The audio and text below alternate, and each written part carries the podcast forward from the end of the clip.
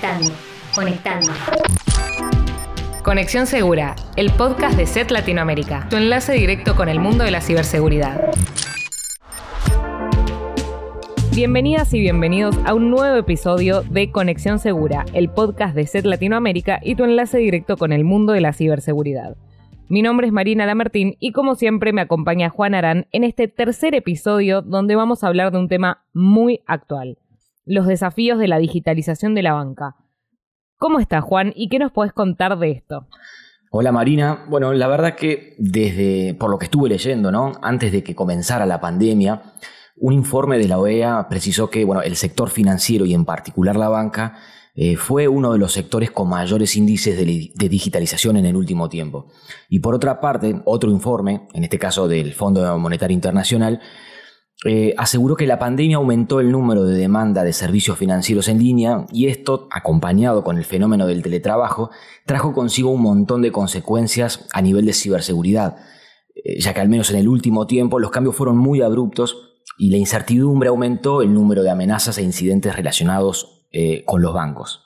Exactamente. Por todos estos motivos y siendo que todos estamos expuestos a sufrir alguna de estas amenazas, vamos a hablar con Martina López, Security Researcher de SET, para entender cuáles son las amenazas bancarias y financieras más comunes y cómo evitarlas. Para más información sobre el episodio de hoy, visita nuestro sitio web, eset.com/latam.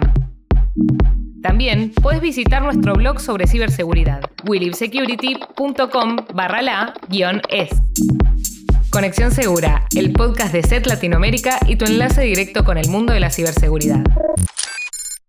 Bienvenida entonces Martina López a Conexión Segura. Antes que nada te quiero preguntar cómo estás y segundo, comentarte que no paro de ver por todos lados que los bancos están advirtiendo sobre las estafas bancarias. Así que es algo que parece que ha aumentado mucho en este último tiempo. ¿Qué me puedes contar de esto, Martina? ¿Qué tal, chicos? Eh, muy buenos días. Y si bien como mencionás, Marina, en los, últimos, en los últimos tiempos, en las últimas semanas, vemos aún más un aumento de estafas bancarias en lo que refiere a comunicaciones que posiblemente salgan de un banco, posiblemente no, ya sea advirtiendo a una persona que tiene algún problema en su cuenta, que tuvo una transacción sospechosa o que incluso les robaron eh, cualquier tipo de credencial, o también de que se ganó algún tipo de premio, algún tipo de beneficio o un préstamo muy grande, cualquier tipo de eh, regalo que le pueda llegar a dar un banco. Con lo cual, si estamos viendo también un aumento de denuncias en lo que son eh, este tipo de comunicaciones falsas y este tipo de premios o regalos. Eh, según un informe que estuve leyendo que publicó la OEA en 2019, o sea, antes de la pandemia, afirmaba que más del 90% de las entidades bancarias eh, identificaron algún tipo de ataque o intento de ataque. Eh, ¿Con la pandemia esto aumentó o cómo fue? Totalmente. Este proceso del que venimos charlando de transformación digital se viene dando ya hace algunos años y se fue acelerando con esta pandemia que vivimos ya hace casi eh, dos años, ¿no? Sin ir más lejos, para ejemplificar, muchísimas operaciones que hace dos, cinco o hasta diez años, ya para ir un poco más atrás, se realizaban totalmente en persona, en un banco en el que operamos nosotros, cualquier tipo de persona común y corriente, hoy en día se realizan o bien total o bien parcialmente online, ya sea por esta transformación incluso antes de la pandemia o sobre todas las cosas por esta obligación que tuvieron los bancos de transformar totalmente eh, un negocio que quizás tenía parte eh, presencial a lo que es la virtualidad que no nos, permitió eh, interactuar persona a persona en lo que fue los momentos más críticos de esta pandemia. Y esto, como bien sabemos a esta altura del partido, no pasa por desapercibido ante los cibercriminales. En cuanto a infecciones a materia de usuarios, podemos ver un aumento de lo que son estas estafas mediante lo que son mensajería por redes sociales y mediante correos electrónicos, estas comunicaciones maliciosas llamadas phishing, donde eh, el cibercriminal suplanta la identidad de eh, este banco o cualquier entidad financiera para que el usuario entregue algún tipo de dato descargue algún tipo de archivo, pero también encontramos infecciones de malware o de eh, software malicioso, es decir, cualquier tipo de programa o aplicación que busque dañar o robar información que tienen características espía, es decir, cualquier tipo de amenaza que robe datos del usuario, que busque engañar al usuario para que entregue sus credenciales o que hasta les registre las pulsaciones del teclado cuando inicia sesión en su home banking. Martina, esto que me decís me suena muy familiar porque yo he recibido más que nunca este año un montón de intentos de phishing en mi correo electrónico redes sociales, en mi WhatsApp, pero ¿cómo hace el usuario que quizás no sabe de ciberseguridad para darse cuenta de que está sufriendo un intento de ataque de phishing? En primer lugar, verificar el remitente, es decir, de dónde viene este tipo de comunicación. Recordemos que pueden ser mediante correo electrónico, pero también pueden ser mediante redes sociales o mensajes de texto. Siempre es importante tener en cuenta y tener a mano, al alcance, cualquier tipo de eh, remitente oficial o cuentas de donde sabemos que nuestros bancos o nuestras entidades financieras se comunican con nosotros, ya sea arroba el nombre del banco, el nombre del banco en las redes sociales, cualquier tipo de identidad que sepamos que es la real para contrastar con la que se comunica con nosotros. En segundo lugar, este tipo de mensajes tienen características bastante particulares y es que intentan que nosotros nos olvidemos de pensar con la razón y pensemos con la emoción. Es decir, que nos intentan llevar a hacer clic o a descargar algún tipo de archivo mediante ya sean emociones positivas, como puede ser que te tenemos un regalo, te tenemos un premio, fuiste elegido para un préstamo muy grande, o también mediante lo que es la necesidad de urgencia. Bueno, si no interactúas con este link o si no te descargas este archivo para pagar esta factura, tu cuenta va a ser cerrada dentro de las 24 o 48 horas, dentro de las 2 horas de recibir este mensaje.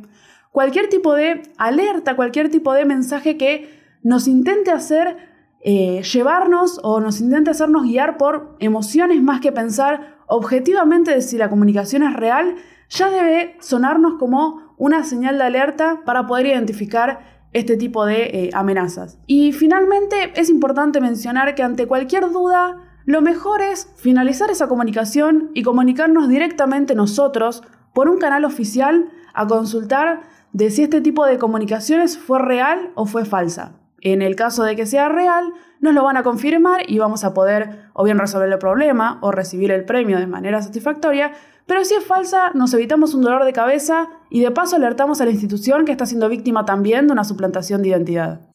Eh, las estafas telefónicas eh, en el último tiempo, uno ha escuchado mucho hablar de, casos eh, o de diferentes tipos de, estafas que se han dado en el último tiempo. Creo que sobre todo a partir de la pandemia han crecido más, es mi sensación, pero te lo voy a preguntar. pero quería preguntarte cuáles han sido las excusas más comunes. A mí personalmente en el último tiempo recibí, por ejemplo, un, llamado de, de Visa intentando comunicarse para proporcionarme un número de teléfono de WhatsApp por contacto directo, hasta que en una instancia me empezaron a preguntar los datos de la tarjeta y, eran incorrectos y me cortaron, digamos, directamente. Pero si bien en este caso no era concretamente eh, utilizando la excusa de eh, algo vinculado al COVID, como tantas veces escuchamos, he escuchado que eh, en muchas instancias sí. Entonces, bueno, por ahí la pregunta de los recursos que han utilizado más para, para engañar a, los usuarios en el último tiempo. Totalmente, como cualquier tipo de estafa y ciberataque que encontramos en los últimos dos años, encabeza el podio cualquier tipo de excusa relacionada con el coronavirus, particularmente aprovechándose de eh, este, esta crisis económica que estamos viviendo, en toda Latinoamérica en particular, pero en todo el mundo en general, ya sea comunicándose alegando eh, estar haciendo entrega de algún tipo de bono o de algún tipo de premio, dados particularmente por entidades gubernamentales. Sin ir más lejos, aquí en Argentina, hace no mucho tiempo, hace algunas semanas, se viralizó un intento de este tipo de estafas, alegando que la persona del otro lado del teléfono se hacía pasar por un empleado del ANSES un, em-, un empleado también del Ministerio de Desarrollo, e inculcaba a las víctimas, les decía a las víctimas que para cobrar este tipo de bono que estaba entregando el gobierno argentino, supuestamente, eh, a lo que es cualquier tipo de grupo que fue perjudicado por la pandemia, personas desempleadas, eh, personas con algún tipo de discapacidad, madres solteras. La víctima debía dirigirse personalmente hacia algún cajero del banco con el que operara, introducir la tarjeta y supuestamente ingresar un código para aceptar la transacción. Ese código en realidad lo que hacía era modificar la clave de eh, banca online por una clave que decían tener los cibercriminales, con lo cual quedan, en este caso, las cuentas de las víctimas en total control de los atacantes de quienes estaban del otro lado del teléfono. Pero es importante hablar de lo que son las estafas telefónicas porque hoy en día ya nos olvidamos un poco con la cantidad de correos de phishing que recibimos que estas estafas son reales, existen y siguen sucediendo. La particularidad que tienen las estafas telefónicas es que al estar hablando voz a voz y no ser una comunicación que puede ser una en un millón, no, no es un mensaje en una red social que puede ser anonimizado, se siente como una cercanía un poco más fuerte y es muchísimo más fácil para los cibercriminales manipular a la víctima que tienen del otro lado. Muy importante esto que decís, Martina, tal cual, porque hoy en día con la tecnología creemos que es todo mail, todo mensaje, todo redes sociales y las estafas telefónicas siguen eh, súper vigentes. Así que, bueno, te quería seguir preguntando sobre los usuarios, ya que estamos hablando de eso. Eh, entonces, ¿qué medidas podemos tomar nosotros para tratar de evitar ser víctimas de estos incidentes y en caso de ser víctimas, ¿qué hacemos? En lo que refiere a estafas telefónicas, en primer lugar, es importante tener en cuenta qué tipo de datos eh, nos van a consultar y qué tipo de datos no nos van a consultar las entidades con las que operamos. Como bien mencionamos, quizás unos minutitos antes, los bancos se preocupan por este tipo de comunicaciones y hacerles saber a sus usuarios qué datos van a solicitar y qué datos nunca van a solicitar por una comunicación telefónica, así como también eh, una comunicación por correo electrónico. En segundo lugar, por esta dificultad que tenemos, que ya no es tan sencillo verificar el remitente, porque como bien sabemos, tanto las entidades bancarias como los cibercriminales utilizan muchísimos números de teléfono distintos que no tenemos por qué conocer eh, aún de las entidades oficiales, con lo cual sigue vigente y es un poco más fuerte, de hecho,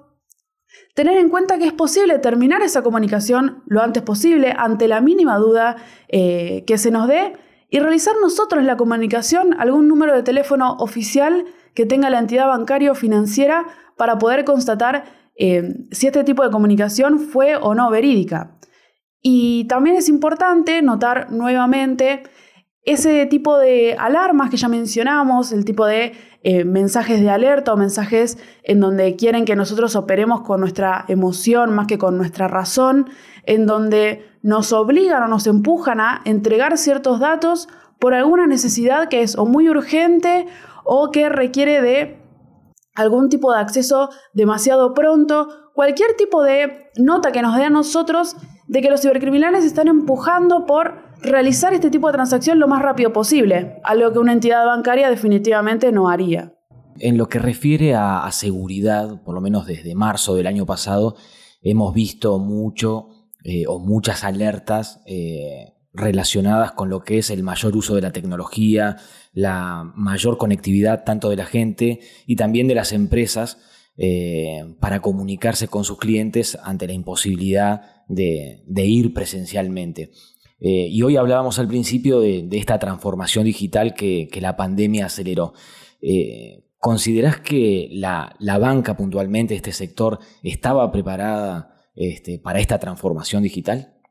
En parte sí, en parte no. En primer lugar, quizás la banca se encuentra entre los rubros que ya habían empezado una transformación digital bastante grande, en contraposición con quizás otro rubro como el de educación, que no se esperaba este tipo de virtualización total. Pero por otro lado, quizás el hecho de quedar como blanco principal, seguido por entidades gubernamentales, así como cualquier tipo de organismos dirigidos a la salud, quizás quedar en este podio de eh, instituciones o grupos de organizaciones más afectados y más en el blanco de los cibercriminales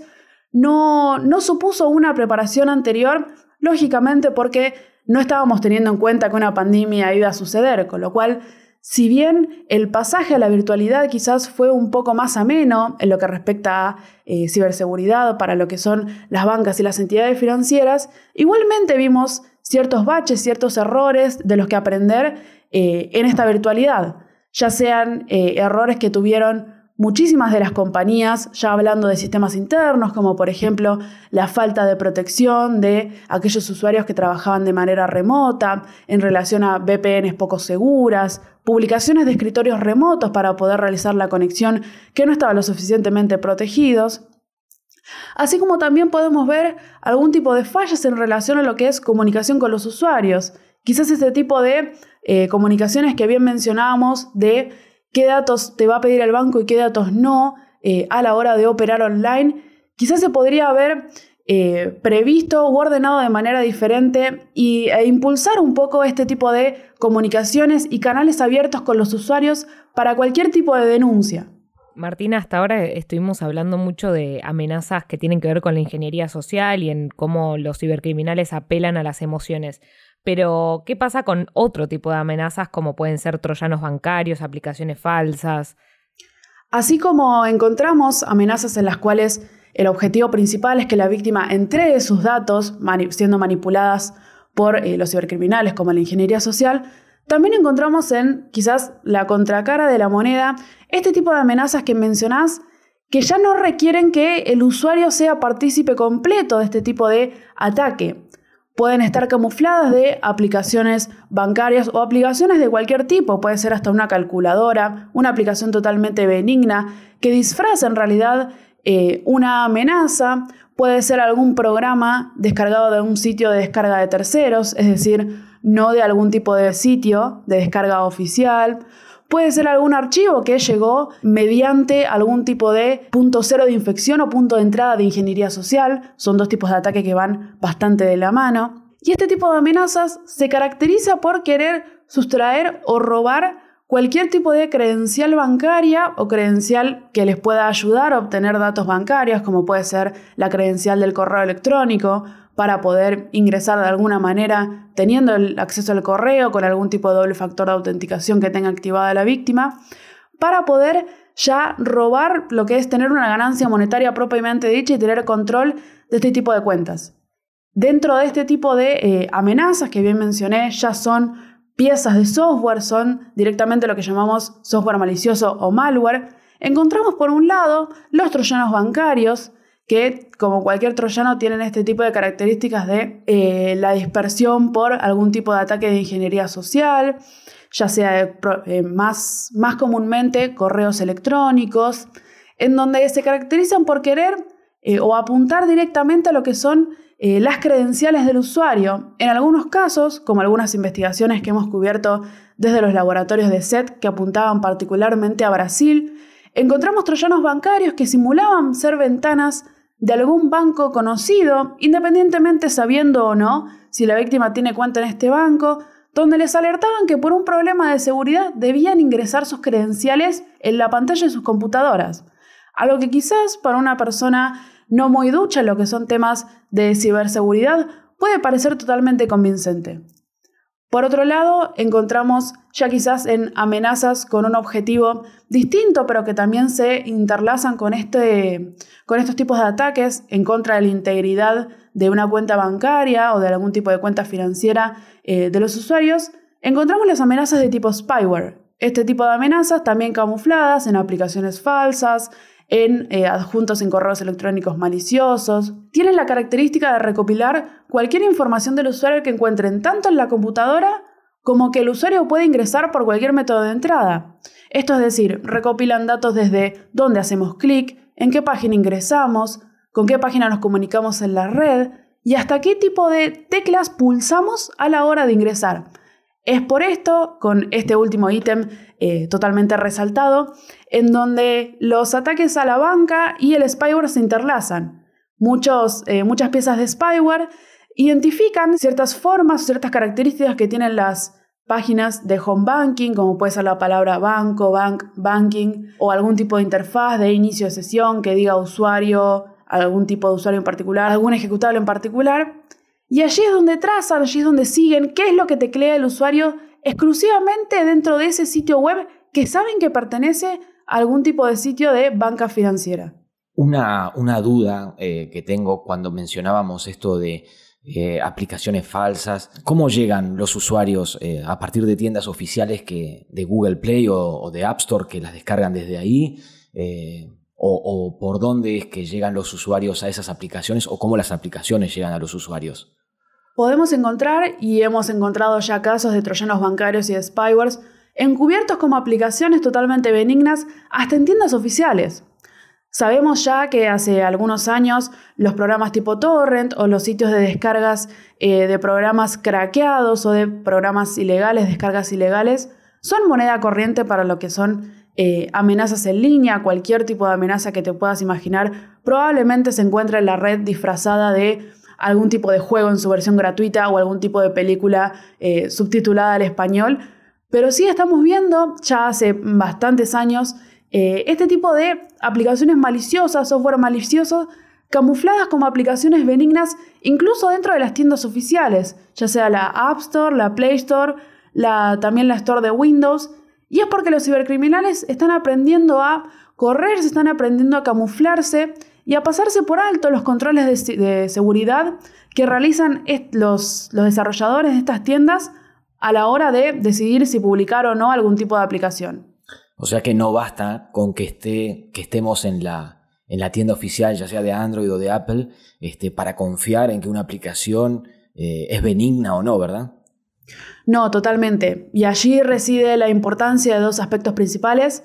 El primero, tener en cuenta y revisar qué tipo de aplicaciones nos estamos descargando, de quién proviene, quién es el desarrollador y qué tipo de permisos nos solicitan. Y en segundo lugar, la importancia de tener un antivirus descargado aún en nuestros dispositivos móviles. Quizás una aplicación que puede ser un jueguito para el celular termina convirtiéndose en un troyano bancario que nos puede causar un gran dolor de cabeza, el cual puede ser evitado con un antivirus tranquilamente que monitorea lo que son, además de eh, el contenido de la aplicación, el comportamiento que realizan una vez instalados nuestros dispositivos. Eh, a comienzos de este año publicábamos en Willip Security un informe que daba cuenta de lo que había sido el incremento de los ataques de ingeniería social en 2020 a raíz de la pandemia y otros datos de otros reportes publicados a comienzos de este año manifestaban que en este 2021 se habían registrado picos históricos en cuanto a eh, las detecciones de phishing. En este contexto, y teniendo en cuenta que la banca eh, es un sector atractivo para los atacantes por lo que comentabas anteriormente y teniendo en cuenta que esta tendencia no parece que vaya a disminuir en el futuro, eh, ¿cuáles considerás que son los principales desafíos en ciberseguridad eh, que enfrentan las entidades financieras? Este tipo de crecimiento, como bien mencionabas, no solo está creciendo a pasos agigantados, sino que no tiene ningún tipo de señal de disminuir con lo cual vamos a poder ver eh, en cuanto a lo que son desafíos de la banca de mantener este tipo de nivel alto o de darle pelea a este tipo de aumento eh, de engaños, de estafas y de saber que del otro lado, o sea, de, desde su lado, si bien los esfuerzos en ciberseguridad son muy grandes, la inversión es muy grande, la capacitación tanto interna como externa es, es un hecho factible, es un hecho real y cambia, cambia la situación en cuanto a lo que son ataques, tener usuarios informados y empleados informados ya han dado cuenta de eh, un no tan rápido aumento de lo que son este tipo de ataques, pero que del otro lado va a seguir habiendo cibercriminales que van a intentar contrarrestar los esfuerzos por evitar este tipo de ataques. Y sumado a esto, ya que tenemos que tener en cuenta que las entidades bancarias no son el único frente eh, que les hace este tipo de juego o de guerra, entre muchísimas comillas, a los cibercriminales, encontramos lo que nosotros nos gusta llamar una responsabilidad compartida. Esto es, por un lado, las entidades bancarias informando tanto a sus usuarios, capacitando a sus empleados internos, realizando cualquier tipo de ajuste eh, en materia de ciberseguridad eh, en lo que son sus sistemas, pero también encontramos responsabilidad, por un lado, de los usuarios, nosotros como personas que operamos en la banca online, personas que hacemos transacciones en línea, estamos obligados, tenemos una obligación como usuarios a estar eh, bien comunicados, a saber cuáles son los canales oficiales, a estar informados, a hacerle una retroalimentación a lo que son las entidades financieras, es decir, cualquier tipo de denuncia que sea posible hacerla, deberíamos eh, tener que hacerla para que estas entidades sepan de los peligros y sepan de los ataques que están recibiendo sus usuarios. Y además tenemos la responsabilidad con las que cuentan las entidades gubernamentales. Aquí es donde tenemos el tercer frente y uno de los más importantes quizás es lo que respecta a la lucha contra los cibercriminales, ya que sin un marco legal de ya sea denuncia por algún tipo de estafa de usuario, alguna denuncia que quiera realizar eh, el mismo banco hacia los cibercriminales por algún tipo de, por ejemplo, intento de phishing dirigido a algún tipo de colaborador, sin este marco legal dejan quizás un poco las manos atadas ante cualquier esfuerzo de eh, poder penalizar y poder encontrar este tipo de cibercriminales, con lo cual estamos eh, viendo la necesidad, y que cada vez se nota más, de que estos tres frentes, tanto usuarios, entidades bancarias y financieras y entidades gubernamentales, sobre todo en el aspecto legal, actúen en conjunto para poder avanzar poco a poco eh, en este tipo de guerra y poder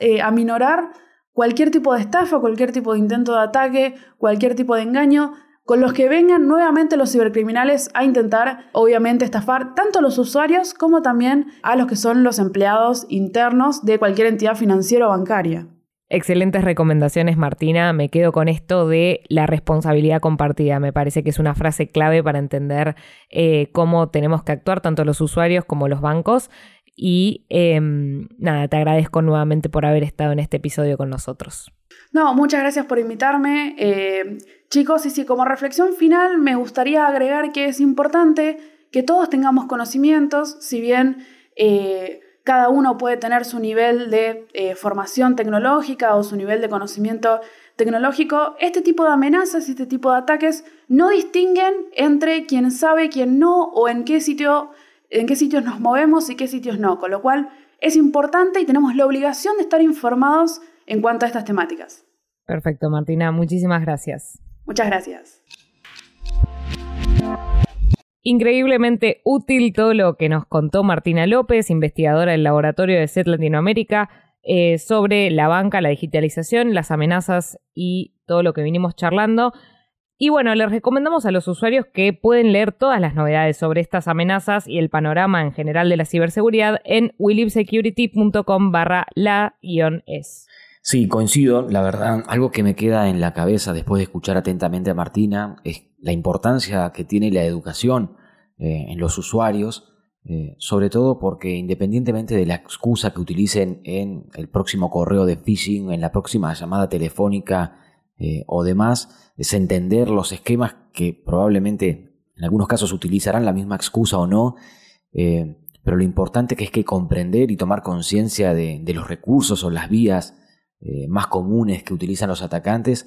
eh, para generar, sin generar paranoia ni nada por el estilo, ¿no? Pero sí esa, esa necesidad de verificación o, de ir un poco más allá y, tomar ciertos recaudos para no confiar este, ante la primera llamada telefónica o ante el primer correo